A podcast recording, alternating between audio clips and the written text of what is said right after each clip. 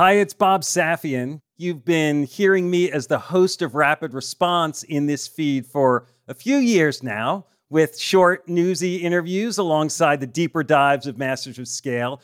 Well, I'm excited to share that Rapid Response is expanding into its own feed. We'll be putting out shows twice a week, focusing on the urgent issues that business leaders are dealing with in real time. So search for Rapid Response in your podcast player and subscribe to make sure you get all our episodes.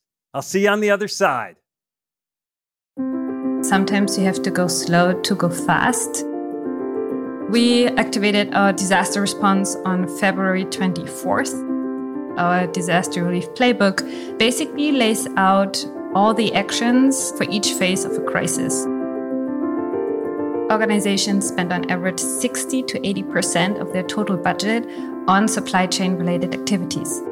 We were just on a call with UN organizations, and goods that are just being sent without a real or defined recipient is clogging the infrastructure. This crisis affects people on so, so many levels. We're servicing the neighboring countries of Ukraine as well as Ukraine itself. The need for the goods is ever evolving. I myself was born in a country with a totalitarian regime, and I know that peace anywhere on this earth is not a given, and so we constantly have to look out for each other. What makes this crisis different is it's almost like a crisis on another crisis. And so we are constantly learning and trying to improve our response every day. That's Susie Schoenberg, head of Flexport.org, the nonprofit arm of logistics firm Flexport. Since launching in 2016, Flexport.org has delivered aid to more than 60 countries and now is actively at work around Ukraine, assisting aid organizations from UNICEF to Project Hope. I'm Bob Safian, former editor of Fast Company, founder of the Flux Group, and host of Masters of Scale Rapid Response. I wanted to talk to Susie because, in the effort to help the millions of people displaced by Russia's invasion, getting the right goods to the right places at the right time is critical. Susie is herself Eastern European, and she has a personal connection to the refugees and their situation. But she's also a pragmatic, disciplined operator who has unvarnished advice for businesses and individuals looking to help. Susie notes that some well meaning efforts can actually complicate things. Even though needs are high right now, she says, sometimes you need to go slow to clear the way for fast action to follow. She emphasizes that the crisis is in its early days and will spawn needs and repercussions for years to come. That has distinct implications for how we plan and act today.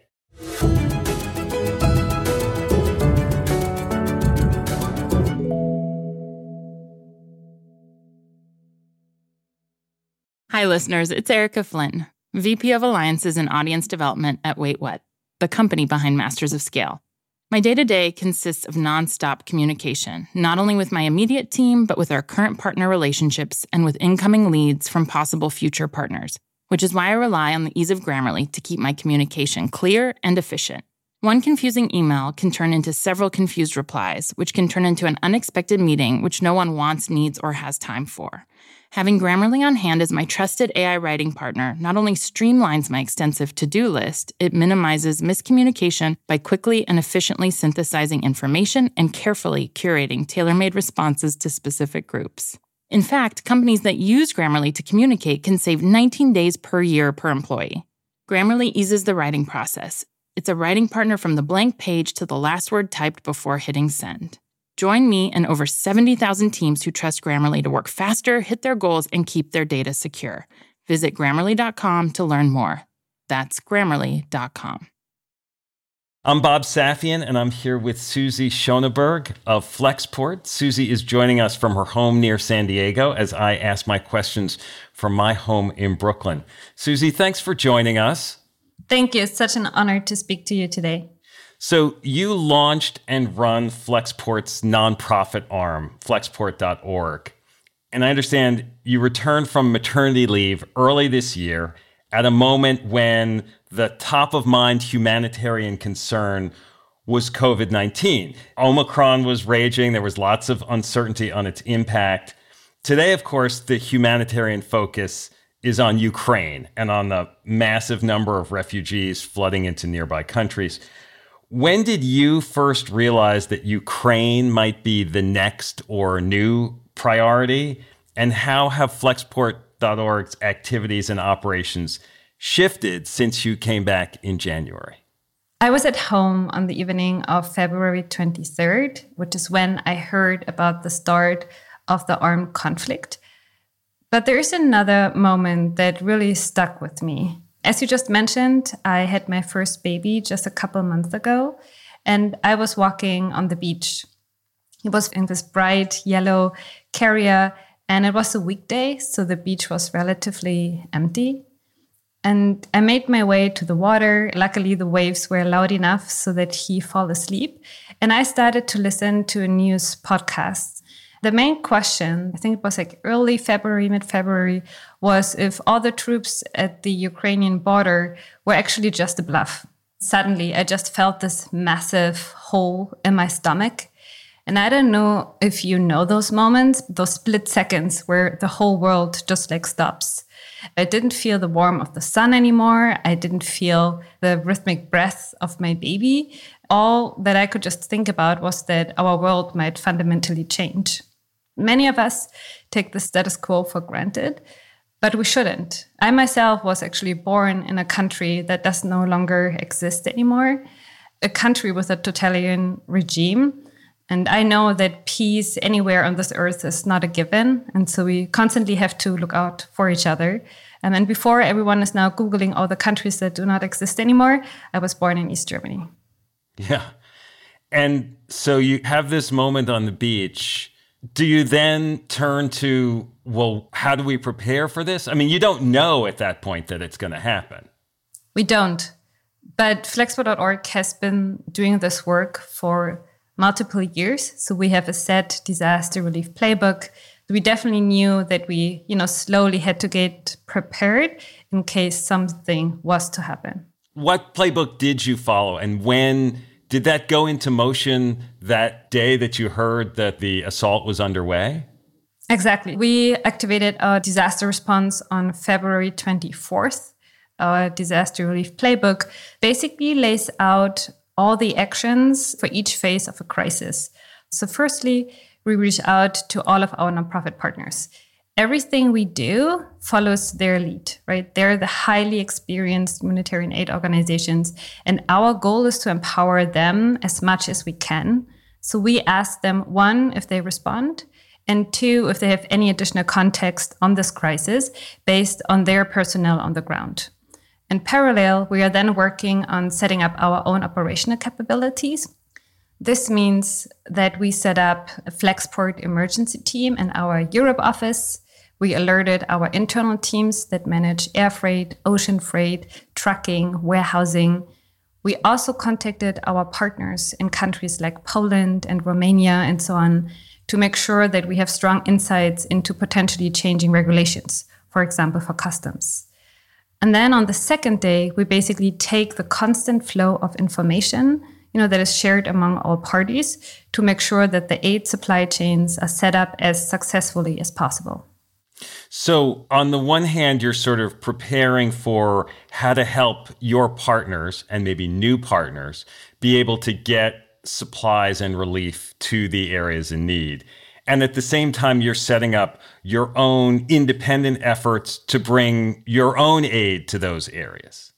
Well, it's less our own aid, right? So we always make sure that we follow the lead of the nonprofit organizations, meaning we ask them which products are needed, right? And typically they have a lot of the products already pre-positioned at the warehouses. We have to kind of almost match three different sides, right? So we have to coordinate with the parties that are on the ground receiving the items we have to coordinate with the parties that get the items ready at a warehouse. And then we need this middle piece, which is setting up the logistics. So making sure that we have a truck picking up the goods, that planes are ready to then bring the goods to Eastern Europe if necessary. And then from there, the distribution. Mm. And so, if I'm donating money to UNICEF so that they can help in Ukraine, or I'm giving goods to my local community group that is you know, taking donations. All of those things are being funneled, if they're partners of yours, through your network to be able to get those goods from wherever they are to where they are most needed? Exactly.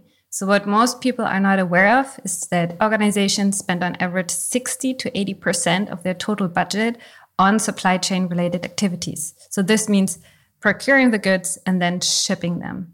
And shipping can be very, very expensive, which is why you know it's really draining their budgets and why we are not only supporting with our expertise and technology but we're also trying to fund as many aid shipments as possible. Are there things about the situation in ukraine that make servicing this crisis different than other ones that you have worked with? There are definitely patterns that we see in every type of crisis However, based on the location and also the scale of the crisis, there are also a lot of differences. We are not faced with destroyed roads, for example, that we often see if there's a natural disaster, but we are faced with a huge amount of people are affected. We have to work across different regions. We're servicing the neighboring countries of Ukraine as well as Ukraine itself. And it's an ever evolving situation. So right now, we don't even know yet how the situation will play out. And that means that the need for the goods is ever evolving. We had an earlier guest on this show talk about sort of sometimes the waste of shipping goods to a crisis zone if the wrong things end up in the wrong places. You know, it's part of the reason their emphasis is in sending cash so that you can use the local supply chain to help. How do you approach that I couldn't agree with the CEO of Mercy Corps more. And if anyone has missed this episode, please check it out. it's fantastic. Thank you. So cash is definitely really, really important in those situations for immediate relief, but also for supporting the local economy. However, we still know that physical goods are needed as well. It is estimated that 60%, so that means over half of all the items that arrive at a disaster site cannot be used immediately or even have to be destroyed, which is a staggering number. And this did not only happen, you know, 10 or 20 years ago when we didn't have all the technology, is even happening today. We were just on a call with UN organizations, and they shared that for this crisis, the amount of unaddressed cargo, meaning goods that are just being sent without a real or defined recipient, is clogging the infrastructure. It's making all the processes slow, it's taking up storage space, and it's taking up time of the volunteers on the ground that have to sort through the goods. So it is a massive problem. We try to educate companies and clients we are working with they want to donate product you know we are really appreciative of their generosity but we tell them that their product is potentially not needed now but maybe in three or six months when we are rebuilding and more supplies are needed in the current phase we rely on the signals of our nonprofit partners and the ministry of health that tell us exactly what is needed and so we are transporting only those supplies and here it's really important to be very specific. So, for example, if we talk about medical supplies, you can't just send any syringe or any kind of piece for medical equipment. It has to be very specific. There's a lot of regulation. So, the only way to do it right is to work with those established aid organizations and the government entities. And so, if I'm at a company or an organization and there's some sort of a drive where we're gathering goods, who should I reach out to to make sure that the right things are being sent to the right places? I would highly encourage to not even start a drive for goods. I would like to invite you to consider cash donations to certain organizations so that they can disperse cash to the affected population. And if your company produces an item that is really helpful in a disaster setting, wait for the organizations to approach you. In our case, we invite um, companies that want to help to share the items with us that they are able to donate. We collect the information, and once we receive a needs list or an ask for an item, we will let those companies know. We will only ship them once they're really needed on the ground.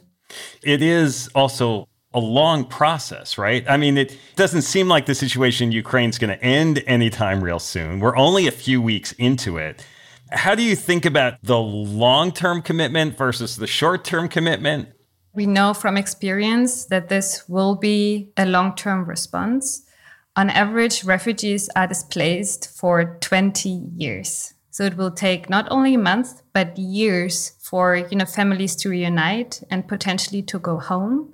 At some point, we have to rebuild homes, schools, hospitals, and many other parts of important infrastructure, which will also take time, and for which also, again, physical supplies will be needed. So there will be a time for those companies and donors to kind of step in. Typically, studies show that giving is significantly dropping after the first four weeks. So a third of the giving is done in the first four weeks. And then after probably five to six months, it almost completely stops. So there's no way that we can raise too much money right now because we know that it will be needed in the long term. I first saw Flexport's name connected to Ukraine efforts from a GoFundMe campaign launched by Ashton Kutcher and Mila Kunis, who is Ukrainian born. How did you get connected to Ashton and Mila? So actually, Mila and Ashton have been long-term supporters of Flexport.org. They helped us already to raise funds in 2020 for bringing masks and other personal protective equipment to China and then to frontline responders around the world. And Ashton realized really early on how powerful Flexport.org could be. And so he set time aside years ago to advise us on storytelling. And Ashton and Mila are doing a lot of great work just behind the scenes. And so it was also them who started the GoFundMe campaign. And then the Ron Conway family donated, and they're also really big supporters. And we are just like really grateful and lucky that we are one of the beneficiaries of their GoFundMe. And of course, also, we're just like really humbled by all the contributions that we have seen and everyone's generosity. Where does the funding come from beyond GoFundMe campaigns? So Flexport is taking care of our team. So they're covering basically all the operating costs that are related to our responses. And then for the Flexport.org fund, we are raising outside capital. There are also many instances where Flexport will actually pay for a specific shipment. But given the scale of our operation, it's just impossible for Flexport itself to pay, you know, for all the work that we are doing. And that's why the flexport.org fund exists. And everyone can contribute. So it could be any individual, any company, it's open to everyone. To what extent is the Ukraine situation distracting or cutting into some things that otherwise would be priorities?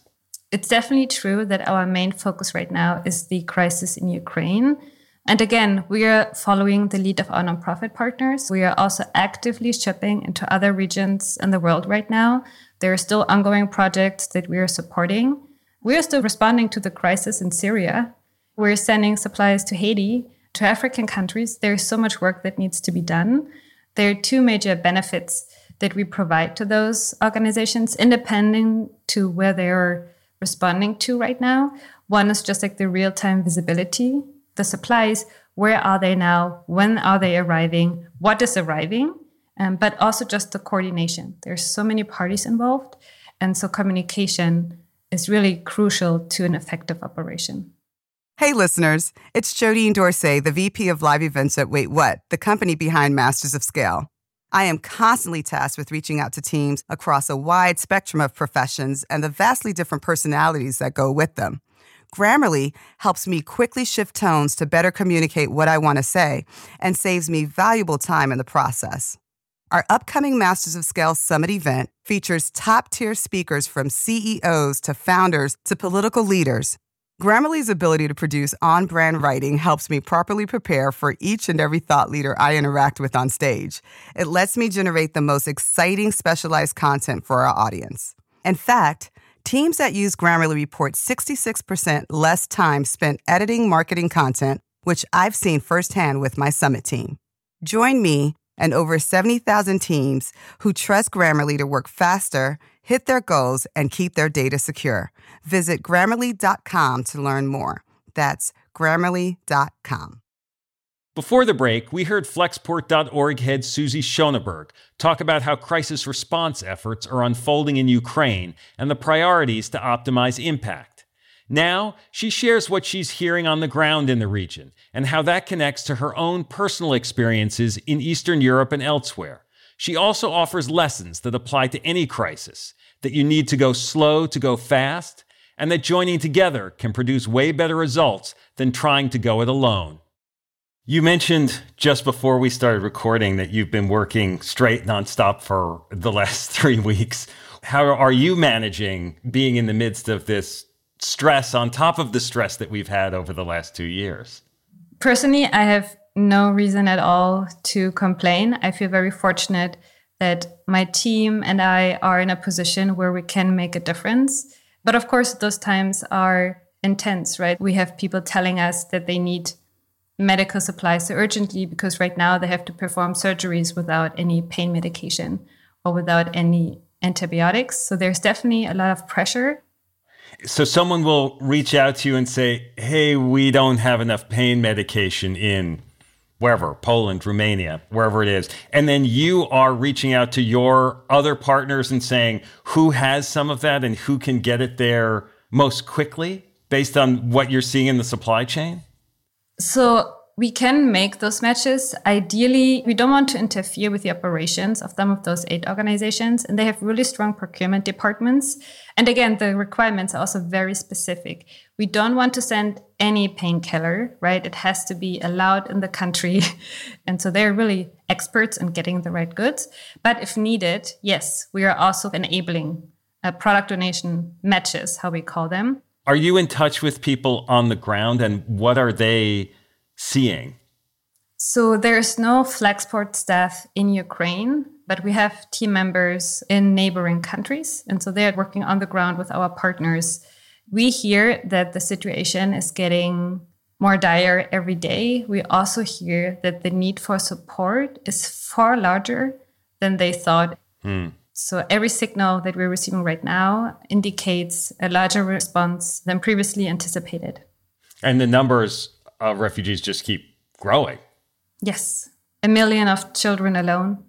Many of the children might even be separated from their parents or any family. So there's also just a big need for reunification services. So this crisis affects people on so, so many levels. Having grown up in that part of the world, not far from there, do you have reflections on being there? Do you have reflections on the experience? Anything in that comes to mind?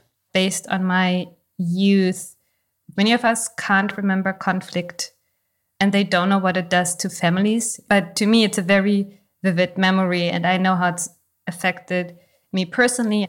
We have to look out for each other, and we also have to help each other in a crisis because maybe in a couple of years it might be you that is needing help. And I often notice that we talk about those people now as kind of refugees. And maybe if you just take a moment and you try to imagine a refugee, there might be a preconceived notion, and this particular picture might pop into your head. But we should all remind ourselves that it could be us, like you and I could be refugees in the future that need support.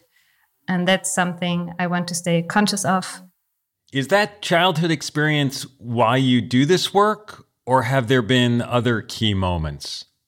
I once got sick in a foreign country and was really close to dying. So I know how it feels if you don't have medical supplies. I'm doing this work personally because I saw people dying around me. So I was in Xinjiang in China, close to the border to Afghanistan, Tajikistan, so really remote. I personally contracted cholera. I wasn't aware of what I was suffering from, suffered from internal bleedings, and there was no hospital infrastructure available, at least not similar to how you and I might think of a hospital, right? When we hear the word. People tried to treat me, but there weren't even tools to just give me an IV, for example. There was just literally a plastic bag and an open needle, right? Which was really scary. And I was the only foreigner in this hall they placed me in the middle, but around me there were other sick patients. And I remember well that the families of those patients brought in food, right? There's no meal service. And whenever someone died, you heard those people scream and cry. And I still remember those cries really vividly and the desperation. I was fortunate enough because I still had some money and was able to get some medical supplies and could arrange an airlift out of this region. All the other people that were with me that day in that room didn't have this opportunity. And so I know how critical those medical supplies are and how large the desperation is if you don't have access to basic necessities. Thanks for sharing that with us. Stories like yours often have such an impact on the listeners here. And I know there are folks out there who've seen a huge need in the world, like you have, by experiencing it firsthand and are on their own journey to solve that need with their business. I'd love to shift the conversation just a bit to how you learn from one crisis and use those learnings. Are there things you learned in addressing COVID that are helping you understand better how to act relative to Ukraine? Absolutely. So we know that those aid organizations, their goal is to provide the life saving and critical needed supplies as soon as possible. But it's so difficult because so many different parties are involved, right? And they each have to carry out actions pretty quickly in succession. We provide the platform so that they can see what is happening. So let's say you plan to send a plane from the US to Eastern Europe, and for some reason there is a delay. We will highlight this delay as soon as we can to you. So if like 100 shipments are going as normal, you can focus on the things that need your attention. And this proves to be extremely helpful in a crisis where there's a lot of chaos around you. So in 2020, Flexport delivered almost half a billion units of PPE, other medical supplies, and also food aid around the world. And so you can imagine with all the shipments going on, right, you only want to see what really needs your attention. It's really crucial that every party, so the donors, the NGOs, the shippers, all have one single source of truth and this transparency and clear communication really helps them to be successful. So I would say that's the common denominator and big learnings from our COVID 19 response. What makes this crisis different is we are not sure yet where kind of this will go, how many people are affected. It's almost like a crisis on another crisis. We are in a situation where we can't just fly planes in. There's a safety aspect that is different compared to our COVID 19 response and so we are constantly learning and trying to improve our response every day. Flexport.org utilizes the core Flexport products to be able to execute this humanitarian transfer of goods and information. How does the Ukraine situation impact Flexport's core business? We know how to ship into regions that are almost inaccessible. We know how to work in emergency situations. And so we have like certain relationships that can also help, you know, other clients if they want to respond to a disaster. And another aspect that we haven't talked about yet is Flexport.org is also addressing the decarbonization of supply chains. So that's an element where we talk to our commercial clients about how to ship carbon neutral and also all the disaster shipments are also carbon neutral. So logistics actually plays an important role for solving social and environmental problems on many levels. And this is how we work with our commercial clients. The benefit for us being part of Flexport is the access to one, the technology. So we use the exact same system. And also our nonprofit partners have access to the full Flexport platform. And of course, we have also access to the expertise of all Flexport employees, which is really helpful in this crisis. You mentioned that one of Flexport's products is carbon tracking for commercial shipments. So you're applying that same lens to the flexport.org shipping? We do, and we even go one step further. All disaster relief shipments are carbon neutral, meaning Flexport is covering the costs compensating for the emissions that are related to those shipments we know that the emissions in the transportation sectors as they're rising, it's contributing to climate change. And a lot of people that already live in poverty are overly affected by climate change. And so we have to make sure that we address this problem. It's one of the reasons why we are sending planes to that region. It's kind of ironically if we wouldn't take care of the emissions as well. What do you think people most misunderstand about the humanitarian aid business? Most people might not understand that sometimes you have to go slow to go fast. In our case, it means it doesn't matter if something is on a plane first. It matters what's arriving first. If it's just getting stuck in a warehouse because there's no one to distribute it, you didn't really reach your goal. And so the upfront planning, making sure that the whole process is set up correctly, is extremely important. And my second point would probably be around how complex those responses are in general. So I really appreciate that everyone wants to help, but my big call to action would be to support existing organizations. If you are trying to set up a disaster relief operation for the first time in your life, it might just be hard for you to navigate the system, but you could still volunteer your time and resources to an existing organization and help them to get better. So there's so much need out there. So join us. If people want to support your efforts financially, do they go to GoFundMe? Do they go directly to flexport.org? They can definitely visit flexport.org slash donate. So that's flexport.org slash donate. If someone is managing corporate donations or matching programs, they can also email relief at flexport.com. And then lastly, I totally understand that not everyone can contribute right now, or maybe they already supported other great organizations, but it would mean a whole lot to me if you can just spread the word about our work so that we can support our fantastic partners in the long run. Well, thank you so much for doing this, Susie. I really appreciate it. I learned a lot. Thank you. Hi, everyone. It's Jeff Berman, CEO of Wait What and co host of the Masters of Scale podcast. Like many of you, my to do list changes by the minute. Whether I'm working with partners or hashing out legal documents or brainstorming with our team, there is never a shortage of tasks that require attention and constant communication. Like Masters of Scale co host Reid Hoffman, I know artificial intelligence is a huge part of our future, and Grammarly is an enterprising leader in AI. With Grammarly, what used to take a few hours only takes a few clicks. It's like having a collaborator for my writing, helping me generate better first drafts and tailoring messages to our specific audiences. It's not only a superior AI tool, it is a safe AI tool. And as a CEO, security is always top of mind. Grammarly has 14 years of experience and a business model that never sells our data. Security has been a priority since day one and continues to be integral to Grammarly's values today. Join me and over 70,000 teams who trust Grammarly to work faster, hit their goals, and keep their data secure. Visit grammarly.com to learn more. That's grammarly.com.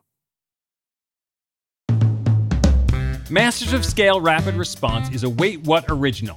The show is recorded remotely using sanitized audio gear. I'm your Rapid Response host, Bob Safian. Host for Masters of Scale is Reid Hoffman. Our executive producers are mm-hmm. June Cohen and Deron Triff. Our supervising producer is Jai Punjabi. Our producers are Jordan McLeod, Christina Gonzalez, and Marie McCoy Thompson. Our music director is Ryan Holladay. Original music and sound design by Daniel Nissenbaum and the Holladay Brothers. Audio editing by Keith J. Nelson, Stephen Davies, Andrew Nault, and Mike Gallagher. Mixing and mastering by Aaron Bastinelli. Special thanks to Emily McManus, Sarah Sandman, Kelsey Capitano, Tim Cronin, Charlie Manessis, Adam Heiner, Anna Pizzino, Ben Richardson, Mina Kurosawa, Saida Sapieva, and Colin Howard. Become a member of Masters of Scale to get access to a year's worth of courses and content on the Masters of Scale Courses app. Find out more at mastersofscale.com slash membership. Visit mastersofscale.com slash rapid response to find the transcript for this episode and be sure to subscribe to our email newsletter.